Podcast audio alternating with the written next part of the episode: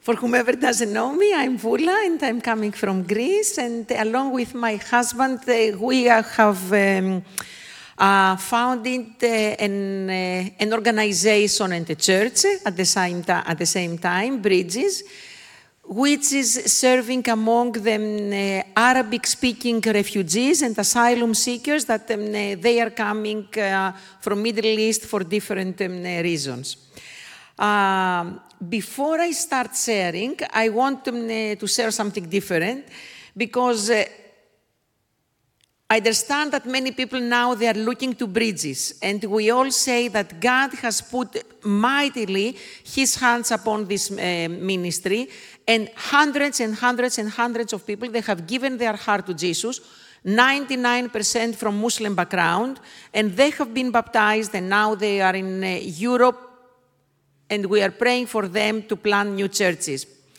But uh, it's not always so big as we see. I believe that God, before He entrusted us with lots of talents, He gives us one so that He is going to see how do we do this? How do we work with this one talent? And He's giving this to every one of us. Everyone. There is no person here that doesn't have a gift. There is no person that has not been entrusted by a talent by, by God to work on this and make it fruitful. So, a few months ago, my husband received a phone call by a person from Syria. And uh, this man was telling him, Hey, do you remember me? And all this. Elias said, I'm not really sure. Then this guy said, Let me send you a picture. So he sends a picture, and my husband got crazy to see this picture. And he, he told me, Let me tell you the story about this. Many, many years ago, even before we got married, he was at his house alone, and uh, he was already a believer. But even he was a young believer, wherever he was going, he wanted to serve Christ. He was doing this no matter what. So this guy somehow heard about him.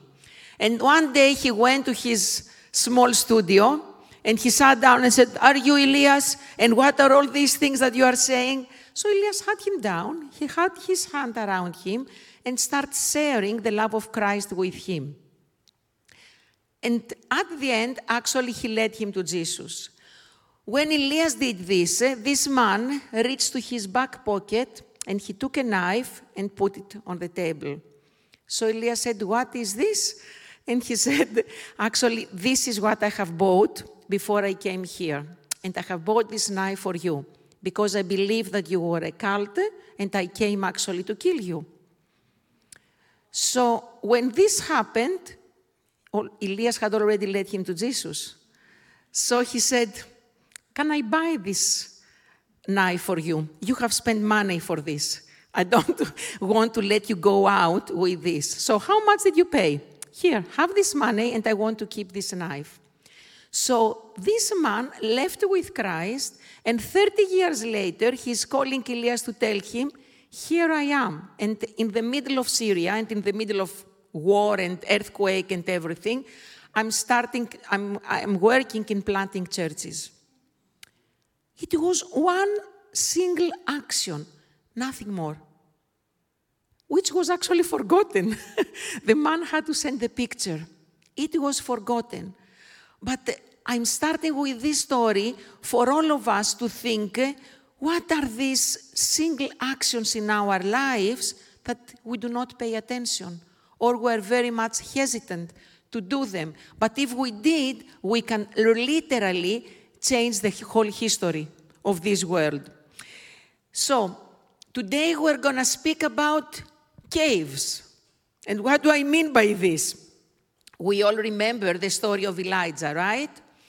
And uh, how, at the first Kings in chapter 19, and uh, how he gathered the prophets, Jezebel's prophets, all together, and he mocked them, and he mocked their God, and he brought fire from heaven, and uh, at the end, he killed all the prophets. And after this, after such a success, he goes and he hides himself into a cave. Why? He feels alone. He feels very scared because Jezebel has threatened him that now he is going to kill him. And he feels like he is the only prophet that has been left into Israel. So, what else to do? He goes and he hides himself into a cave because he just feels very, very, very abandoned. And now we read two times in verses 9 and 13 that God is reaching out to him and asks him two times the same question What are you doing there, Elijah? What are you doing? I have walked with, with you all this time. We have done all these miracles. You killed these prophets. I brought the fire onto this water land. And you are hiding yourself. What are you doing? And two times he's asking him the same question, and the answer is the same. I have been very jealous, but now everyone has abandoned you, and I am scared for my life. We understand that the world that we are living is very wicked, it's very materialistic, and sometimes we feel very scared, very fearful. We feel like we are alone, and how can we go and meet all these people and share the gospel and stand for Jesus and bring his word? And uh, but we must think that Elijah, a little before, he had this encounter with Jesus. And my question is do we have this encounter with Jesus? Have we allowed God to change our life? Has there ever been a point that you and me, we remember in our life that this was the cutting point in my life and this is how God changed me? If we had this, eh, then why are we hiding? Why are we hiding in our caves right now? Why? If we have seen God strong in our life, what are we doing?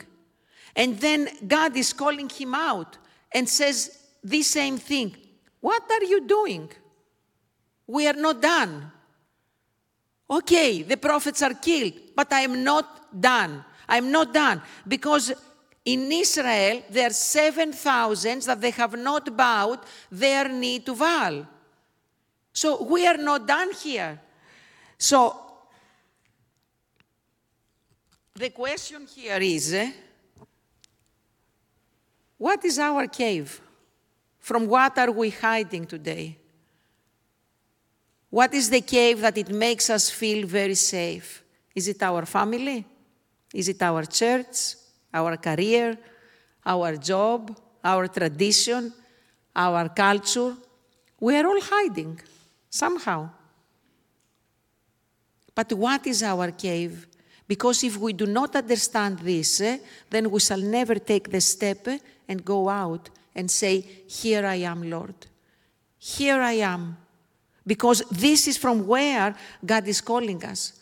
God has never called us and give us a spirit of cowardice to be afraid and be scared of any kind of Jezebel around our life. But He has called us to go out and live for Christ and live the abundant life and the power that He has given us eh, to live. So the whole world is actually waiting for us. The whole world is waiting for you and me to go out and shake it upside down. And what are we doing? We are hiding. We cannot. This is not the purpose that we have been called in this life. We have been called to go out. And because I believe that when God said to Elijah, Come, come on the mountain, just get out. I want to have an encounter with you. God wants to have the same encounter with us. And now we have to choose. If God is telling you, Come, because I want to meet you, it's up to you if you're going to move out from your cave or not. Do you want to go and have the encounter with Jesus, or you prefer to stay to the safety of your cave, whatever it is? But God is calling each and every one of us. There is no one here, no one on this earth who loves Jesus and has surrendered himself to God eh, that has not been called to have an encounter with him and meet him up on the mountains so that he's going to have his life transformed and be used by God to go, to go and shake the world. There is no one. And that includes you and me. So, God is calling us now the same way that he has called Elijah. And what he is doing with Elijah is that come out on the mountain because I'm going to go and speak to you. And he takes him through political and religion changes that he would do. He tells to Elijah, just go and anoint other kings, just going and anoint another prophet. Why? Because I have seven more thousand that they have not bowed their knee to Baal. So there is a remnant here. There are many more people that they are not worship a false God. And we heard the other time that every few seconds, 85 people are going to hell. Over there, there are millions, millions that they are craving, they are shouting for hope, they are shouting for Jesus, even if they don't know that it is Jesus whom they need. But their heart is empty. So they are looking for a real God. They are looking for the truth. And who is going to take the truth to them if it's not going to be you and me? There is no other way. There is no other way. I mean, this is why we are called. This is why we are called. And the, the, how can we stay scared and how can we say actless to know that we have the truth we have the power, we have the authority by Jesus. He has sent us, and we stay back. We cannot. We all have a huge responsibility. Paul in Romans uh, chapter 11 and verse uh, 5 and 6, uh, he says that at the present time there is a remnant chosen by grace, not on the basis of works. And I believe that uh, in heaven we are going to have lots of surprises. We are going to see people that we didn't expect that we would be there because they have been saved by the grace of the Lord and not by the works that we think in our mind that they have to go through in order to have eternal life. And unfortunately, we are not going to see people that we thought that, yeah, definitely, I'm going to sit at the same table with him or her in heaven. We are going to have all these surprises, and we have to be prepared because also we want heaven to be full. We want heaven to be full, but we have to work for this. We have to get out and bring these millions that they are getting lost every second and every day. And how are we going to reach these people if we do not go out? And we keep staying to our safe environment. We cannot. We cannot. At the Gospel of John, eh, chapter 14, eh, and verses 12 to 14, eh, Jesus is encouraging his disciples because he's leaving and he tells them, I'm going to the Father. But the works that I have done, the same and greater than them, you are going to do. This was not a word just for the disciples at this time, because we are also disciples of Jesus Christ. So, if we consider ourselves today as disciples of Jesus Christ, then it means that God, Jesus, has told us, I give you the authority and I tell you to go to make works greater, greater than the ones that I have already done. So, our task today is to go and continue the work that Jesus Christ has started. Because if we call ourselves disciples, then it means that we have to do what our master did. This is a disciple. It's not someone who is sitting, except if his master is sitting. But our Jesus was not sitting. He was not. He was preaching, he was teaching, he was discipling people, he was gathering them in community, he was laying hands and um, bring healing to them, he was bringing comfort. This is what Jesus was doing. And us, as disciples of our Master, we have to do the same. And this is because Jesus said so. And he also said that I'm not going to leave you alone. I'm going to the Father and I'm going to tell him to send you the Holy Spirit so that you will not, you will not be alone. So he has empowered us. He has given his spirit to be encouraged, to be empowered, to be gifted, to be brave in order to go out. We have not been called to fill in these chairs. This is not our call. This is not our call. This is the time that we are coming together to bless each other, to be taught, to be fed spiritually, to meet with all of our family, and then go out and continue what Jesus did. This is what we are called. Church is not on Sunday. Church is a 27 4, uh, 24 7. It's not only on Sundays, because we continue to be children of God and family of God every hour and every minute of every day of the week. Because this is what the, the commission of Jesus Christ is. So, and this is why we are here today. This is the, why we are here because Jesus told us, go, and we have to go. And if we see to the Old Testament and the New Testament, it's full of this. The great mission that we read at the book of Matthew, it's not only there. The whole over Bible, we see that God was looking for people to send. He sent Abraham, he sent Moses, he was looking to the prophets to send. He was sending the people to do what? To speak to the nations and bring them back to Him, bring them back to God. And He's doing the same thing with us today. And if we remember Isaiah,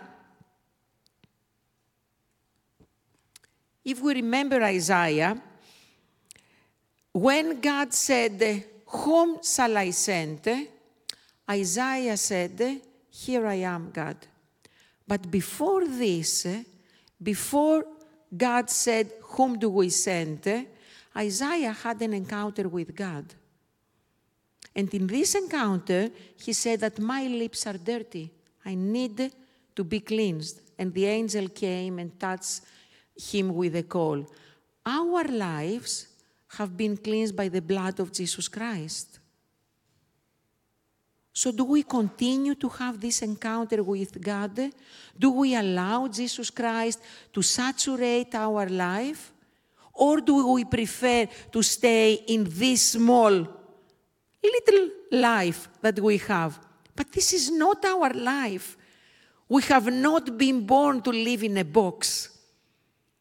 God wants us to, wants us to get out and enjoy the abundant life that He has for us, enjoy the miracles that He has for us, enjoy the power that He has for us, enjoy the joy, His joy, that He has already prepared for us. So let's have this encounter with Jesus. Let's allow Him to be, to be filled with the authority that He has given us. So then, when He says, Whom do I send? Whom do we send? And who is going to raise his hand? Leaving behind his life, leaving behind maybe career, country, family, tradition, culture, whatever it takes, and say, Here I am, Lord, because this is our call, and this is how I want to leave you today. It doesn't, it doesn't mean big or mean small ministries, but it is an every day and every minute call to say, Here I am, Lord.